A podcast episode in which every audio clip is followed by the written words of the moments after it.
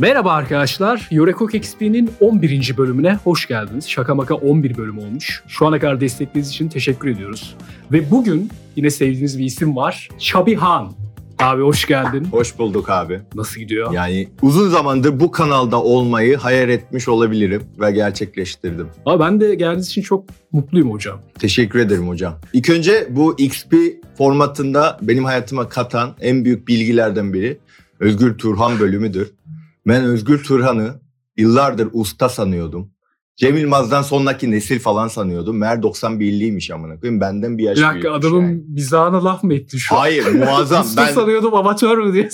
usta. Yine usta ama yaş olarak usta Ha. değilmiş. Yani benden bir yaş büyükmüş. Boğaç'tan iki yaş küçükmüş. Evet Özgür Bey'de öyle bir şey var ya. Kendisi de sürekli bunun geyiğini yapıyor. Abi Bozuk gel- mikrofonda ve Yani crossover'da. senden daha yaşlı gösteriyor. Ya kendisiyle bu kadar samimiyetim yok ama artık arkadaş gibi hissettiğim için. Öyle. bir yaş. Ya bütün internetin arkadaşı olduğu için bence Özgür Turan Doğru. bir sıkıntı olmaz. Doğru. Çoğu insandan da bunu duyuyordur ama Koreliler de bana hep daha geç yaşlanıyor gibi geliyor. Abi bence o da yanlış ön yargı. Öyle mi? Ben o yaşlılığı göstereceğim burada yaşayarak. Bu Türkiye'de. Türkiye seni yaşlandıracak diyorsun. Yani ha uzak doğulular da yaşlanabiliyormuşu. Doğru. Ben böyle Truman Show gibi canlı canlı insanlarla paylaşarak o simülasyonu gerçekleştirip deneyin sonucunu paylaşacağım sizinle. Türkiye'nin hani gerçekten insanı çabuk yaşlandırdığını düşünüyor musun? Abi Gözler Özgür önünde. Turan'a bakın zaman anlayabiliyorum. Yok gerçekten şöyle. Şimdi benim Türkiye'de abi yaşadığım hikayeler Kore'de böyle tarih kitabında yazılacak şeyler. Kore'den haber izliyorlar benim kuzenim arıyor hani ne oldu? Çünkü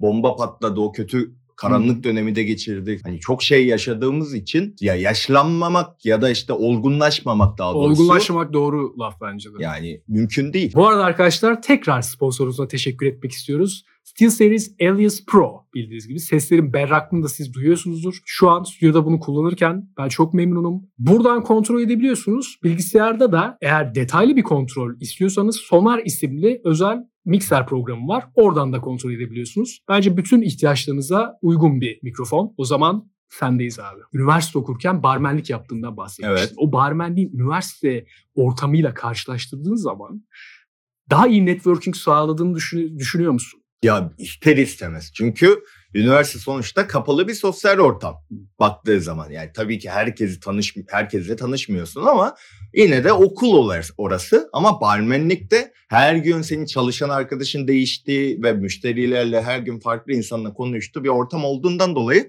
sosyal ortamında yani networking anlamında ben barmenlikte kazandığım şeyi hala kazanmadım. Bence hayatım boyunca kazanmayacağım. İnsanların bence o noktada hor gördüğü şey mi diyeyim? Ebeveynlerinden bahsediyorum ya da işte ya boş iş kovalıyor falan. Aslında hiç boş iş değil yani baktığında kendi sosyal becerilerini geliştiriyorsun. Bence de. Değil mi? Garsonluk ya da barmenlik öyle. Barmenlik yapmayana kadar politik bir düşüncem ya da e, ülke gündemiyle hiç ilgilenmiyordum. Ama barmenlikten sonra o gelişti. Çünkü yanımda siyasi yani bir partiye üye arkadaşım da vardı. Bir solcusu da vardı, sağcı da vardı. Ama ben mesela üniversitedeyken bunlar çok konuşulan ortamda değildim. Ülke gündemine ilgili, Türkiye ile ilgili gerçekten araştırmaya yardımcı olan noktalardan biri oldu barmenlik. Yani şey de çok enteresan geliyor bu Türk toplumu tarafından kabul edilme olayı. Hani sen geldin ve bayağı Türk toplumu seni benimsedi aslında o noktadan sonra ve bu Türk toplumunda iyi analiz etmiş olmanı gösteriyor bana. Bunun senin burada yaşadığın tecrübelerden dolayı olduğunu düşünüyor musun? Çünkü şeyi istedim bu arada onu bilmiyordum. Çok eskiden Danilo Şef'le beraber Evet, bir evet. yarışmaya çıkmışsınız. Yok yarışma E, değil yarışma- bu. neydi o tamam? Aslında talk show'ydu. Gece Ha. talk show. 8 tane yabancı oturuyor ve işte Burcu Esmersoy'la Sinan Çalışkanoğlu sunuyordu. ATV'de Elinoğlu diye bir programdı. Orada işte Danilo Zanna'nın ikinci galiba televizyon programı. Benim de ilk.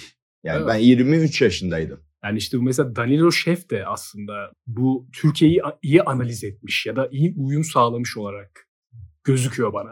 Danilo da ben de analiz yeteneğimiz bence yüksek. Ben Danilo ikisi olarak tanış tanıdığım için de Danilo'nun çok zeki bir adam olduğunu da biliyorum ama aynı zamanda da o kadar da samimiyiz Kesinlikle. Türkiye'ye karşı. O da Yani- önemli. Bu bir role play ile yapılabilecek bir şey olduğunu sanmıyorum. Çünkü gerçekten ben Kore'ye gittiğimde yabancılık çekiyorum şu an. Yani eğer Türkiye beni sevmezsen ben boku yedim. yani bayağı vatansız bir herife dönüşürüm. Çünkü ben Seul'e gittiğimde bayağı yabancılık çekiyorum ve eve dönmek istiyorum. Yani o, O kadar hasret diyorsun. geliyor tabii. Wow. Yani oradan peki tepki alıyor musun? Hani sen asimile oldun. Kore'dekiler. Vatan haini Aynen. Öyle bir değişik bir damarını çıkarıyorsun. Yok canım Kore'ye. ya. O kadar da değil ama tabii bu hikayeyi bilen Koreliler çok garip buluyor. İşte Hmm. nasıl yani Türkiye'de meşhur olan YouTuber olan işte Çabi diye bir herif varmış falan. Görünce şaşırıyor ama yani bu içimde olan bir şey olduğu için ben burada bu işi yapabiliyorum bence. Yani- Kesinlikle işini bir kere sevmek çok önemli. İşte ne? Koreli olmak.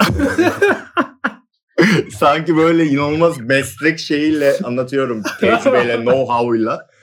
Mesleğin ne? Koreli olmak. Abi yani şimdi ya bu bundan bağımsız söyleyeceğim kesinlikle.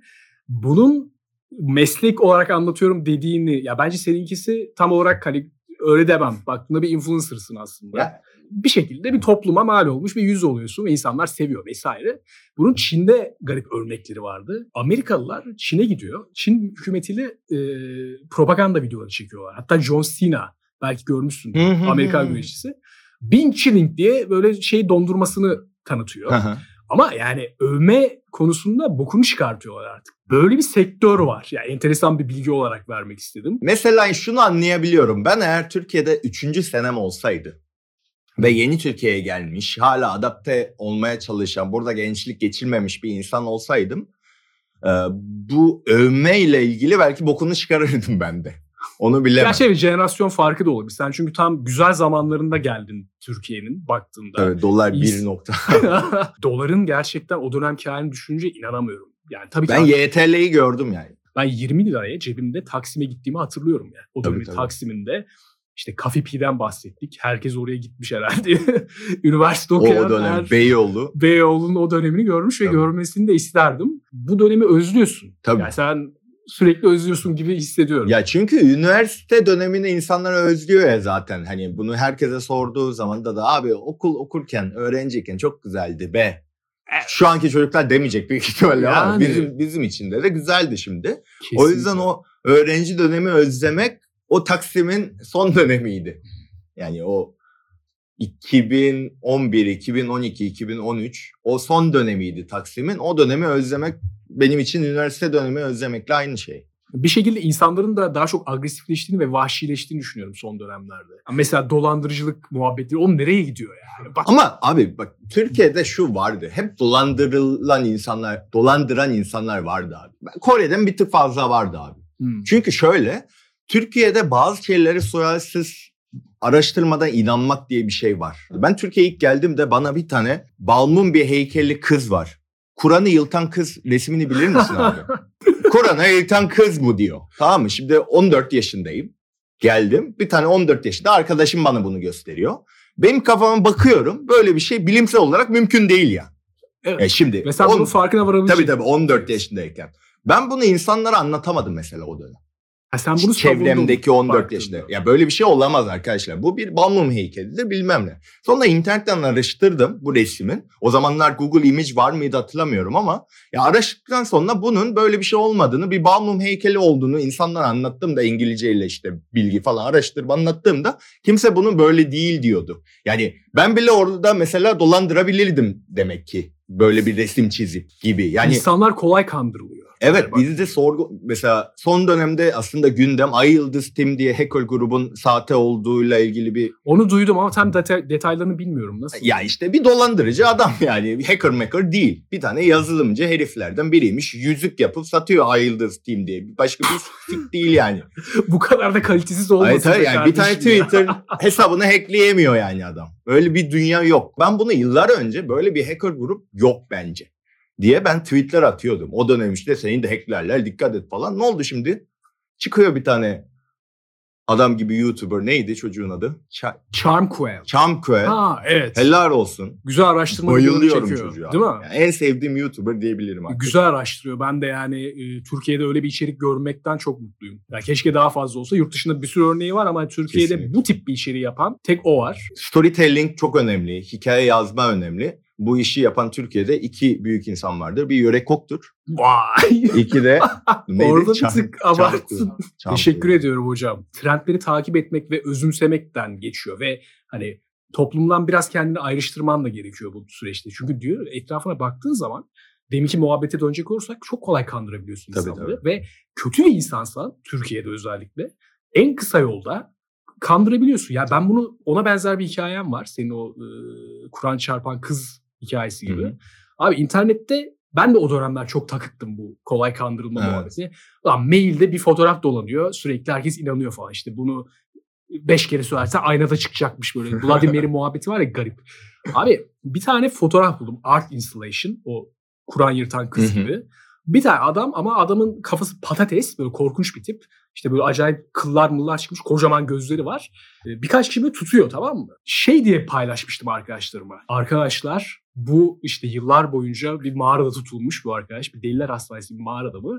Bu adam orada tutulmuş. Buna dönüşmüş. Ve şu an işte Amerika'da Louisiana'da bu şekilde insanlara saldırıyor falan diye paylaşmıştım. Ve abi herkes inandı. Harbi mi ya falan diyorlar. Gerçekten okulda konuşuluyor falan.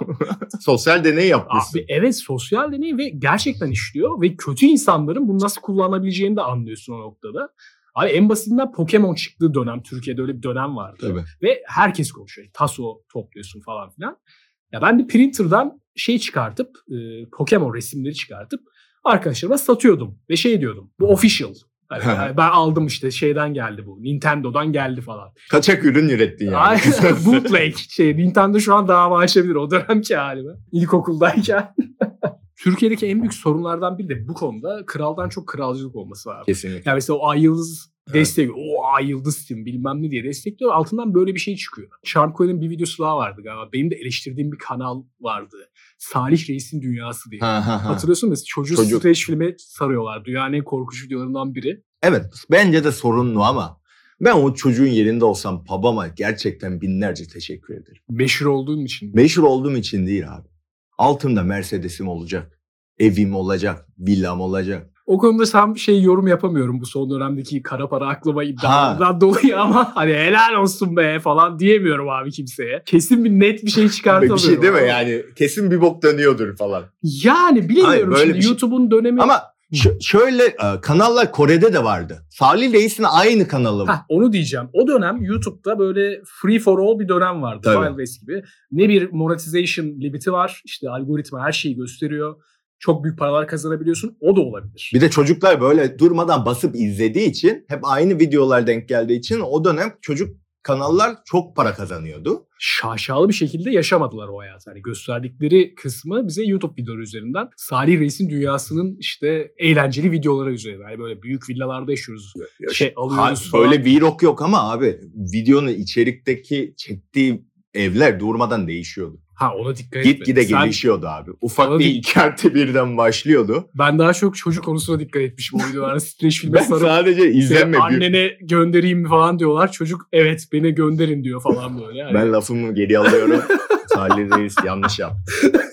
Neyse abi. Evet abi. Survivor dönemin oldu senin bir. Evet. Çok büyük bir program yani. Baktığın zaman en çok izlenen televizyon programı. Masterchef'le karşılaştırdığın zaman. Tabii tabii. Buna hazırlanırken heyecanlanıyor muydun? Yani böyle bir gerildin mi? Ulan yapabileceğim mi? Yoksa ah, yine bir iş falan gibi mi baktın? İşte bazı kesimlerde hani abi işte cheesy bir televizyon show olarak algılayanlar var ya çünkü Survivor'ı da bilmem ne. Ben bu işte gayet ciddiydim. Gayet Survivor'ı ciddiye alıp gittim ve bunu hep denemek istiyordum. Hmm. Çünkü Türkiye'de en çok izlenen programı ben kişisel olarak izlemiyordum. Tarzında değil. Şu Dominik ve Karayiplara gitmek zaten bir cazip bana. İkincisi de abi 24 saat kameranın altında kendimi görmek istiyordum. Hmm. Gerçekten ne yapıyor Çebi? Üçüncüsü O da güzel bir. Survivor'ın kamera arkasını çok merak ediyordum. Acun Medya nasıl bir şirket ve nasıl bu kadar dev bir prodüksiyona nasıl sahip çıkıyorlar ve tabii ki kendimi Survivor'da görmek istiyordum. O yüzden ilk e, bu teklif geldiğinde çok heyecanlanmıştım ve gittiğim için de hiç pişman değilim. Çok mutluyum. Sadece aşırı zordu. Hayal ettiğim zorluktan iki kat daha zordu öyle. Mesela aç bırakıyorlar mıydı? Evet, Gerçekten. gerçekten. Gerçekten. Wow. Yani kamera arkası diye bir şey yok bu arada. Aslında hepsi çekiliyor. Yayınlanmayan o kadar çok O memory karta dolan görüntü vardır ki yayınlanmıyor hiçbiri ama full çekimde güvenlik açısından da çekimdeler. Ayrı bir evren kurulmuş. Filmlerde izliyoruz ya işte Hunger Games, bilmem ne, Squid Game gibi. Evet. Gerçekten orada canlı, scriptsiz yaşatıyor sana. Hani böyle bir psikolojik şeye sokuyorlar mıydı sizi? Yani ben giderken ya kimseyle tartışmayacağım. Zaten tartışacak bir koskocaman adamım ya dedim 31 yaşındayım. Kameranın önünde olduğunu da farkındasın. Bunu 70 milyon da izleyebilir. Niye ben karşıdaki adamla çirkin çirkin tartışayım ki dedim. Beşinci günde tartıştım abi. Çünkü bu açlıktan yaşanıyor. E tabii aç olunca zaten sinirli Evet, oluyorsun. ya- o muhabbet var. Kimse bize gelip hadi kavga edin demiyor. Biz gerçekten kavga ediyorduk abi. Ya ben de öyle sanıyordum ya. Yani öyle vallahi. olsa horoz dövüşü gibi bir şey oluyor zaten. Ya- Yani o fake oluyor. Evet yani onlar hatta kavga etmeyin yani falan di- de- diyen tayfaydı yapım. Oradan elenmiştin galiba değil mi? Ne zaman Ya. elendiğini kaçırdım orada. abi 27 gün durdum. İyi. İyi durum. Yani öyle bir ortamda Bayağı bedelli askerlik tarihi gibi bir şey de. 27 gün. Kendim çıktım çünkü anksiyete bende normalde eskiden anksiyete çok yüksekti 3 sene Oo. önce falan. Sonra tedavi oldum, iyileştim. Sonra adada panik atak geçirdim. Bırakmak yani vazgeçmek zorunda kaldım. zor bir hastalık diye Çünkü düşünüyorum. ans- yani. bir de anksiyetenin en korkunç yanı panik atak geçiriyorsun ve bunun panik atak olduğunu anlıyorsun, biliyorsun. İçinden çıkamıyorsun. Evet yani bu değil. Bu aslında sen kalbinden bir sorun yok. Ritmin bozuk değil ve iyisin diyorsun kendin aslında. Evet. Ama vücudun bu reaksiyonu vermediği için bir yerden sonra kendini kandırmaya başlıyorsun. Evet evet. Ya o yüzden o korkunç. Geri döndüm. Tekrar hiçbir şey yok yani anksiyetem de olmuyor artık. Panik atak da Evet, geçirmiyorum ama. Toplumda bu bu tip hastalıkların böyle hani undermine edilmesi mi diyeyim böyle bir e, ya o ne ya işte heyecanlanıyorsun falan denmesi çok rahatsız ediyor abi bu. Çünkü beni. her herkes kullanıyor. işte bir de o var. Yani Abi anksiyete gece kulübüne gidiyor. Anksiyete mi ya? Siktir git Evet. de anksiyete bu değil ki. bu şey gibi ben bipolar hastasıyım Falan, falan, ay, bipolarım. Ne kadar ciddi bir hastalık olduğunu bilse aslında onu der mi acaba diye düşünüyorum. Kesinlikle. Şey de hocam bedelli askerlik gibiydi demişti ya demin. Evet. Şey bu K-pop yıldızlarını takip etmeye başladım son dönemlerde. Bu en büyük BTS biliyorsun Evet. tabii. Yani ne kadar dinliyorsun. Bedeli askerlikten K-pop'a geçebilen tek adam Yöreko. Yemin ediyorum şaşırdım. Ama- K-pop ne alaka? Şunu diyeceğim. Onlar da askerlik yapıyor. BTS an askerde. Şu an dağıldı. Dağılmış gibi değiller. Kendi albümlerini çıkartıyorlar. İşte V, JK çıkardı galiba en son. Baya biliyorsun ha. Helal olsun. Araştırmamızı yaptık Bravo yani. hocam. BTS'tekiler askere gitmesin diye bir kampanya başlatmışlar. Bunu da hemen anlatayım. Mecliste bu konuşuldu. Ciddi mi? Yani çünkü şöyle bir şey abi. Spor da bizde olimpiyatta iki tane turnuva var abi. Olimpiyatta ya da e, Asya oyunları diye bir Asya olimpiyatı daha var. Asya oyunlarında altın madalya kazanırsan muafsın askerlikten. Olimpiyatta 3 madalyadan birini alırsan muafsın. Sporda böyle bir şey var. Piyanoda konkur deniliyor. Biliyorsun Hı hı. belki Fransa'da falan birinci olsan şeysin.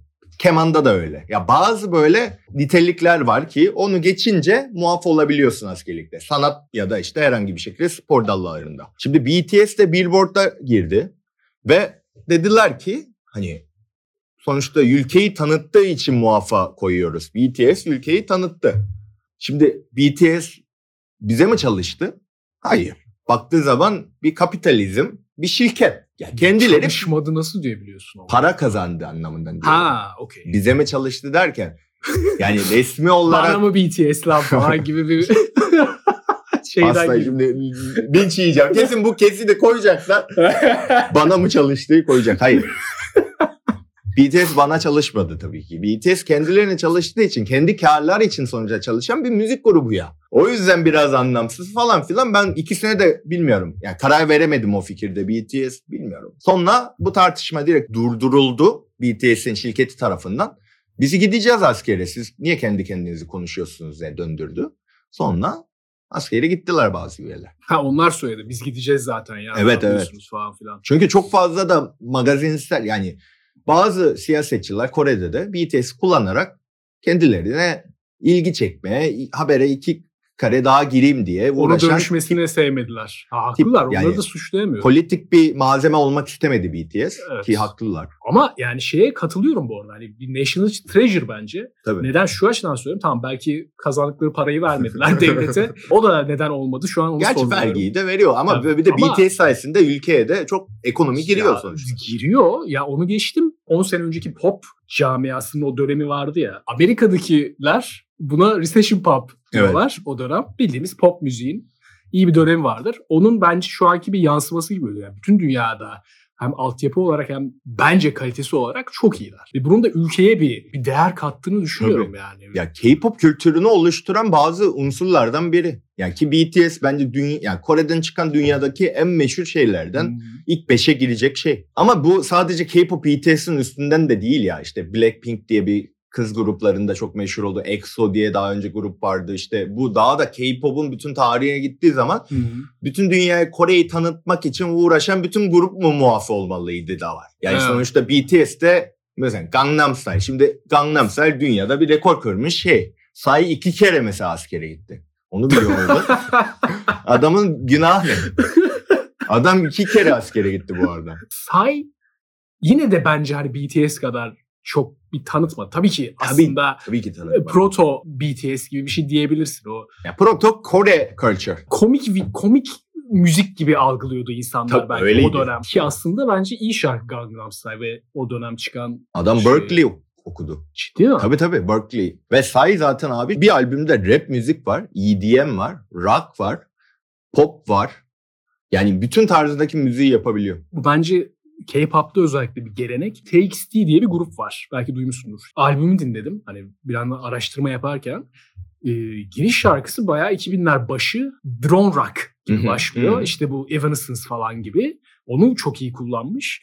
İşte bir şarkı 80'ler tam böyle 80'ler tarzı synthesizer'lı kafada gidiyor. Böyle bir altyapı çıktığı zaman insanların Türkiye'de de K-pop'u neden sevdiğini anlayabiliyorum. Genelde hep dalga geçiliyor. Neden o Var yani- var. Çünkü ergen insanlar tarafından takip edildiği için böyle bir algı var ama bütün rock gruplar o efsane dediğimiz şeyler ergenlikten başlar. Evet ya onlar da ergendi aslında. Yani Aynen. Metallica'nın Kill 'Em All albümünde Hit the Lights diye bir şarkısı var mesela. Yani oradaki bayağı şarkılar tamamen teenage anger yani. Hani baktığın zaman ergenler nefretlerini Tabii, kusuyor. tabii, o da tabii. aslında bunun gibi bir şey ki bence o 80'lerdeki metal dönemi de bütün dünya tarafından hani K-pop gibi görülüyor. Ya Abi zaten- mainstream oluyor sonuçta. Ya mainstream yapan insanlar zaten teenage kitlesidir ki. Ya bir şeyi mainstream yapan insan o teenage kitlesinin öğrendiği şeyi yetişkin olduktan sonra para harcayarak onu satın almasıdır abi. Evet. Yani Metallica'dır, Nirvana Aa, ya da işte ne bileyim o efsane de mi Guns N' Roses falan hepsi teenage o grupillerin wow yaparak 17 yaşında dinlediği şarkılar şu an adamla 40 yaşında olduğu için çok olgun geliyor. Yani BTS de öyle olacak. Bence bana göre. kesinlikle öyle olacak. Ya bundan sonraki müzik tarzları ne olacak hiçbir fikrim yok. Kore'de K-pop'taki müzisyenlerin böyle altyapı, böyle eğitimlere sahip olması hani gerçekten böyle kendini bu kadar sağlam geliştirmiş bir müzisyen geliyor mu aklına Türkiye'de mesela? Türkiye'de Sevdiğin. mi? Ben Kore'nin kültürel açısından bu şekilde kıyaslanacaksa ben Türkiye'yi tercih ediyorum. Sebebini de Hı söyleyeceğim. hı. Güney Kore piyasası bir tık daha batılılaştı. Şöyle kendine özgün bir tarz oluşturamadılar aslında. Ben Türkiye'ye geldiğimde ilk şuna şaşırmıştım. Aşk Veysel'in Uzun ince bir yoldayımın herkesin ezbere bilmesi benim garibime gitmişti. Ya da işte herkesin Yeşim, Yeşilçam'dan bir filmi bilmesi Hı. benim çok garibime gitmişti. Çünkü ben 90'lı olarak küçüklükte Yeşilçam falan bilm yani 80'lerde 70'lerdeki kültüre sahip değildim ben. Bizim o çünkü 80'den sonra 90 büyük kopuş var. 70-80'ler Kore'nin en acı dönemi geçirdiği bir dönem. Evet. Yani bu darbelerin olduğu ve aslında Türkiye'ye de bir benziyor ama Kore'de de çok ağır bir dönemdi 70-80. O yüzden o kültür kopukluktan dolayı biz mesela 60'lıların babamların dinlediği şarkıyı ben asla bilmem. Şey, hangi şarkıyı sever dinler bilmiyorum. Ama mesela Türkler bilir. Yani anlamazın anlamaz. Tabii ki filmde de meşhur oldu ama bu şarkıyı herkes biliyordu. Çok Yani. eski bir şarkı ama bilirdi. Ya da Sezen Aksu hala gençler tarafından da sevilir. Şarkıları hala okunur. Kore'de Sezen Aksu yok. Ya o bana çok garip geliyor. Yani sen bunu olumlu bir şey olarak söylüyorsun mesela. Evet. Ben bu kadar çok hani geriye dönüp nostalji yapılması yani tabii ki iyi parçalar yapılıyor. Baktığın zaman işte Sezen Aksu'yu seviyoruz Aha. vesaire ama hani bu kadar da geride kalmak hani yeni jenerasyon gelse bile hala çok eskinin sürekli dinlenmesi konusu bir tık rahatsız ediyor beni. Yani o zaman çünkü yeni bir şey de gelmiyor ya. Hani onun bir ortasını yakalamak lazım. Bence onun sebebi de bu anlattığımız o 70, 80, 90'ları piyasaya sahip olan dinozor abiler var ya ablalar. Hı hı. Onlar piyasayı bırakmadığı için. Bence biraz da Doğru. öyle. Yani çünkü 90'da meşhur olan insan hala meşhur Türkiye'de. Yani müzikte de değil, sinemada da öyle abi. Dizilerde de öyle. Yapımcı abiler hala 40 senedir yapımcı. Evet. Yeni yapımcı duyduk mu ya adam akıllı? Yani müzik yapımcısı. Yani çünkü hepsi o eski plakçılardan bilmem o dinozorlar hala piyasayı tuttuğu için böyle. Tutuyor abi. Kimsenin de yeni bir nesil az para kazanıyor çıkıyor. Yani Yapamıyor. istediğini yapamıyor. yani. Evet, Bu yani- yeni nesil rapçiler de öyle mesela şu an Türkiye'deki. dünyada en çok dizi satan 3 ülke Amerika, Kore, Türkiye. Global olarak Harika bir piyasa baktığında. dizi sattın. Türkiye'deki dizi Şili'de izleniyor. Peru'da izleniyor. Muhteşem bu. seviliyor. Orta Doğu'da izleniyor. Ya Kore'de muhteşem yüzyıllar yayınlanıyor.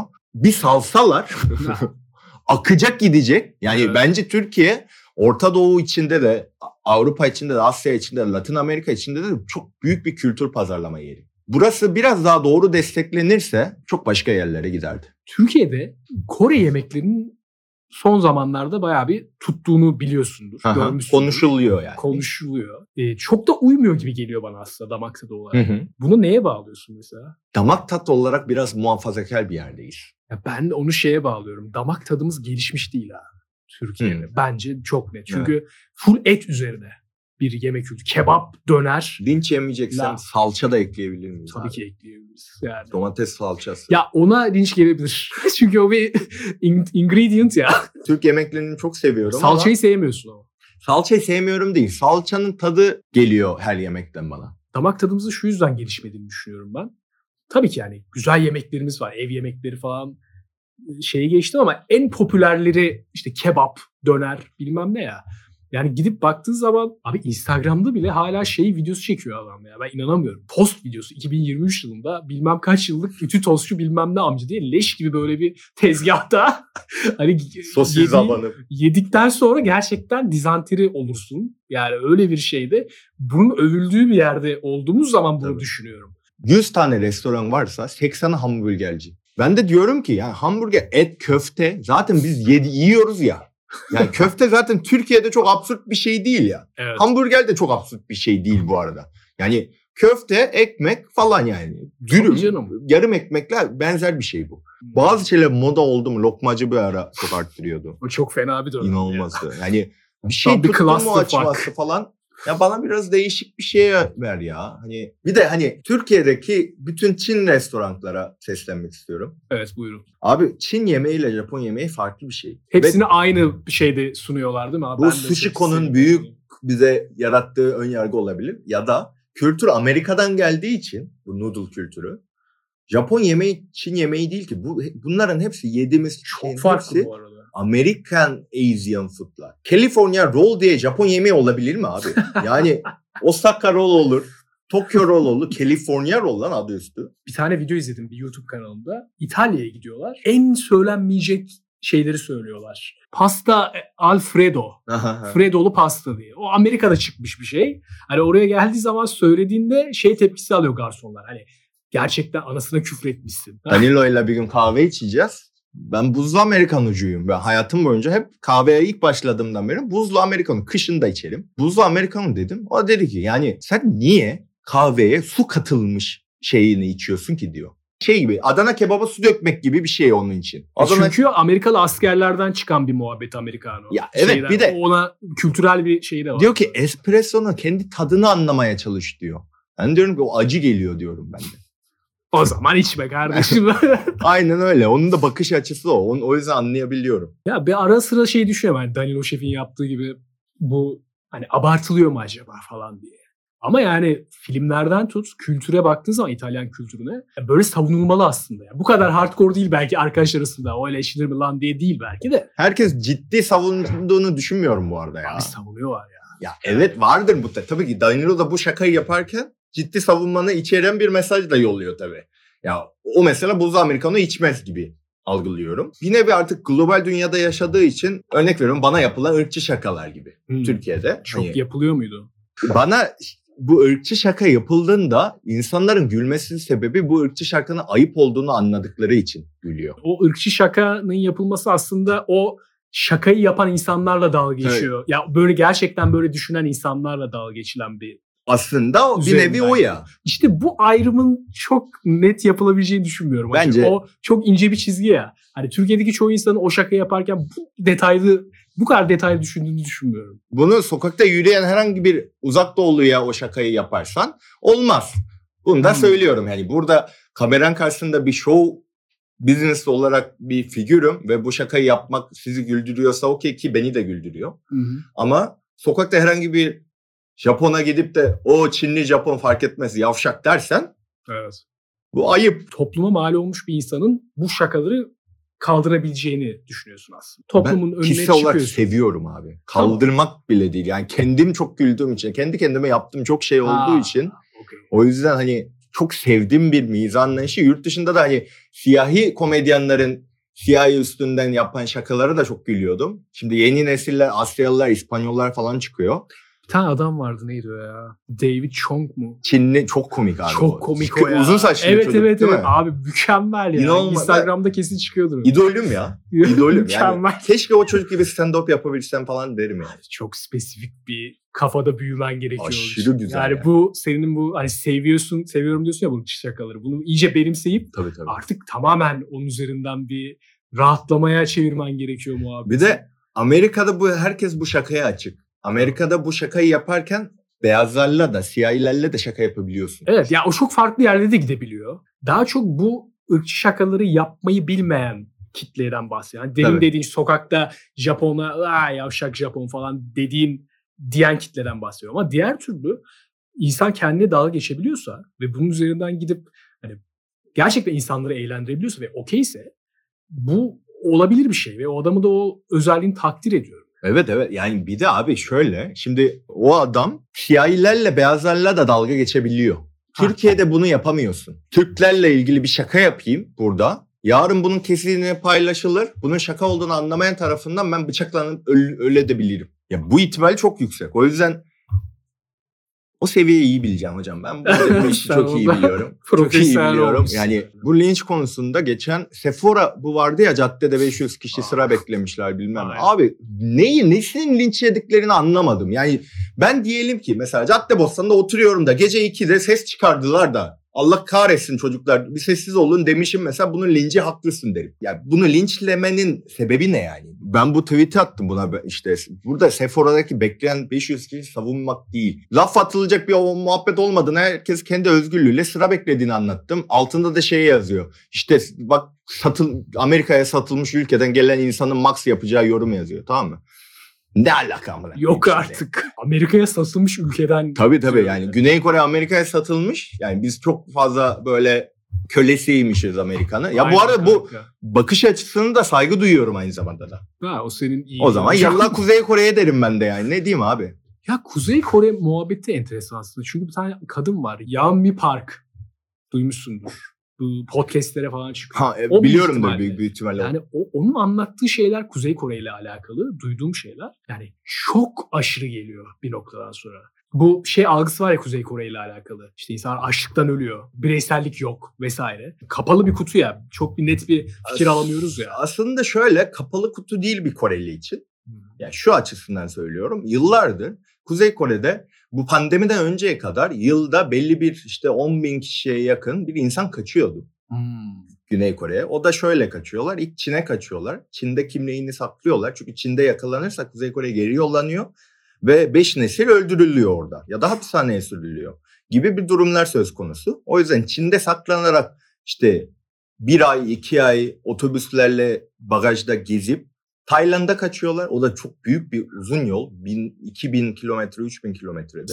Sonra o Tayland'da, o da Laos'tan Tayland falan filan. Tayland'daki Güney Kore konsolosluğuna girdiği zaman kaçabiliyor oluyor. O yüzden böyle bir yolculukta kaçan insanların anlattıklarının hepsi aynı olması zaten gerçek demek. Kuzey Kore hakkında insanların bu tarz işte abi orası hani insanlar o tayfanın abi orası kapalı kutu ve bizde lanse edilen, pazarlanan şeyleri sadece biliyoruz demesi yeterince araştırmamakla ilgili. Hmm. Bir de böyle kaç Türk YouTuber'lar gitti Kuzey Kore'ye. Onlar da bazılarının videosunda şunu anlatıyor. O kadar değilmiş diyor. İşte Ama o sen bana şimdi inandırıcı gelmiyor. Askerlik rehberinden hayır.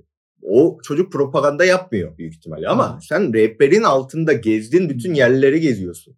Sen Pyongyang başkenti ve Kaesong diye Güney Kore, o Kuzey Kore sınırına kadar bir iki şehir, üç şehri geziyorsun sadece. Sen Yani kırsal asıl tarafa falan gitse halkı mesela. bilmiyorsun ki. Pyongyang'a zaten normal Kuzey Kore halk giremiyor ki. Sen giremedin bir yerdesin. Orası zaten müthiş bir set. 2023 yılında böyle bir şeyin olması bana hala çok garip Abi, geliyor. Sana Yani çok güzel bir belgesel önereceğim. Güneşin altında. Bir tane Rus yönetmen belgesel çekmeye Kuzey Kore hükümetiyle anlaşıp Kuzey Kore'ye gidiyor. Ve bir tane çocuk, küçük kız çocuğunun hayatını çekecek bir belgesel çekmek istiyor. Devlet tarafından da onay alıyor falan filan gidiyorlar abi. Kızı bir tane Kuzey Koreli adam durmadan yönetiyor. hmm, Yani bir yönetmen şeyler söylüyor. Rus adamın kendisiyken kıza durmadan bir şey söyletiyor ve adam da bir yerden sonra bunu fark edip adamlara söylemeden hep kayıda giriyor ve bütün kayıtlarını alttan çıkarıyor ve o adamın Kuzey Kore'den aldığı belgesel onayı Kuzey Kore öven bir belgeselken adam çıkınca öyle bir kurguluyor ki mi? gerçeğini anlatan bir kurgu yani belgesele dönüyor. Çok Mutlaka izleyin çok güzel İzleyelim arada. onu. İçeriğinin kültürler arası iletişime katkıda bulunduğunu düşünüyor musun? Yok ya o kadar çok büyük misyondan daha çok ben o timing'e çok iyi yerleştim. Bence hani Kore kültürün, K-pop'un, Kore filmlerinin çok izlenecek dönemde ben konuşmaya başladım ve yaşım da zaten bunu gereğiydi. O yüzden ben ona o timingine tam böyle oturdum yerleştim o kaykaya diyebilirim. Kendim böyle bir elçi gibi ya da işte bu iki kültürü armağan eden, harman eden bir adamım, misyonum kendi üstümde olamaz da zaten. Çünkü Hmm. çok nitelikli bir insan değilim. Bir konu hakkında makale yazıp da araştırma yapıp abicim bu budur, bunun sosyolojisi budur falan filan diyecek bir insan olmadığımdan dolayı işte Max benim Kore ile Türkiye'yi bağlayabilecek nokta. Crossover Talks'ta Ozan Akyol'la Kore'yi anlatmak bana soruyor yaşlı yaşlı. Kore'de nasıl, şu nasıl işte senin gibi abi. Boomer boom. boomer boomer muhabbetleri sokuyorsunuz. Kuzey Kore nasıl falan. Hani bunlar yani Max benim Kore Türkiye bağlantım olabilir. ya bana soracak olursan istemeden de oraya sokuyorsun kendini. Bir insanların sevgisini kazanıyorsun ve bence evet iyi bir iletişime katkıda bulunuyorsun. Yani sonuçta insanlar seni izliyor. Oradan Tabii. Kore yönetmenine gidiyor. Tabii. İşte kültüre Ya gidiyor da. falan. Ama zaten. Kore kültürü daha geniş ve daha yoğun bir yapı olduğu için şu an son zamanlarda ya onunla bir katkıdan daha çok onun bana katkısı var Hmm. diyebilirim. Bence unik bir yerdesin diğer influencer ve içerik üreticilerine göre. Çünkü yani senin kanalına girdiğim zaman ben kafam rahatlıyor. Abi. Direkt Yaptığınız muhabbetler çok iyi. Berkcan'la mesela bir podcast çekmişiz bir ara kısa. Hatırlıyor musun yani? Bence asıl önemli olan nokta da o. Hani kültürler arası iletişim falan filan diyoruz ama orada yarattığın içeriğin samimiyeti de önemli gibi hissediyorum. İşte o da aslında bir nevi timing çünkü senin işte döneminde benim dönemim birbirine benziyor YouTube'a giriş dönemi işte 2016-2015 senin de Evet. Yörek Koko hatırlıyorum o 2016. hype'liğini. Evet. O 17, 18 o dönem. O dönemde ben de YouTube üretiyordum. Berkcan da üretiyordu. Orkun da üretiyordu. Hepimiz aslında o nesildik ya abi. O Evet. yüzden de o konuda içerik üretici olarak Berkcan'la, Orkun'la, senle ya da işte ben daha ki geniş tanışıyorum. Belki Evet. işler sayesinde işte Boğaç'la Educate olsun, Kaltı Ozan Akyol olsun. Hepsi o 2016, 2015 hatta Orkunlar 2014. O dönemdeki herkese konuştuğum için de, onlarla samimiyetim zaten arkadaşlık, iş samimiyeti ve ne birbirimizden ne isteyeceğini çok iyi bilen insanlar olduğumuzdan da dolayı o içerikler böyle başarılı bir pizza olarak çıkabiliyor. Kore içinde de Türkiye içinde de üçüncü göz olarak hep bakıyorum. Çünkü birbirine benziyor abi. Ne kadar farklı kültürde anlasak da insan Evet. o insanların olduğu yerler birbirine hep benziyor. Tarihsel olarak da hep paralel gitmiş. Sadece Türkiye Kore içinde de bahsetmiyorum bu arada. Hmm. Fransa'da öyle, Amerika'da öyle. İnsanlar zaten artık bir de bu devirden sonra ayrı ayrı evrimleşmek, ayrı ayrı olgunlaşmak diye bir şey kalmadı. Çünkü globalleşiyoruz. Yani Hmm. İtalya'daki bir genç, bir Z kuşak bir şey keşfettiğinde bu Kore'deki Z kuşağı da Türkiye'deki Z kuşağı da ulaşıyor. Katılıyorum abi ve bence çok doğru bir yerdesin. Geldiğin için teşekkür Abi- ediyorum ve güzel bir yerde bitiriyoruz. Bize çok keyifli bir sohbet verdin. Ben teşekkür ederim. Keşke daha İyi ki çok geldin. komikliklerle gelseydim. Yok abi. Burada gerçek iş dünyanı da görme fırsatı veriyoruz Yok abi insanlara. estağfurullah. Sanki böyle bira içiyoruz da muhabbet ediyormuş gibi oldu o yüzden. Kesinlikle ben de çok rahatladım yani böyle bir içimdekileri attım. Evet arkadaşlar kendinize iyi bakın. Bir sonraki bölümde görüşmek üzere.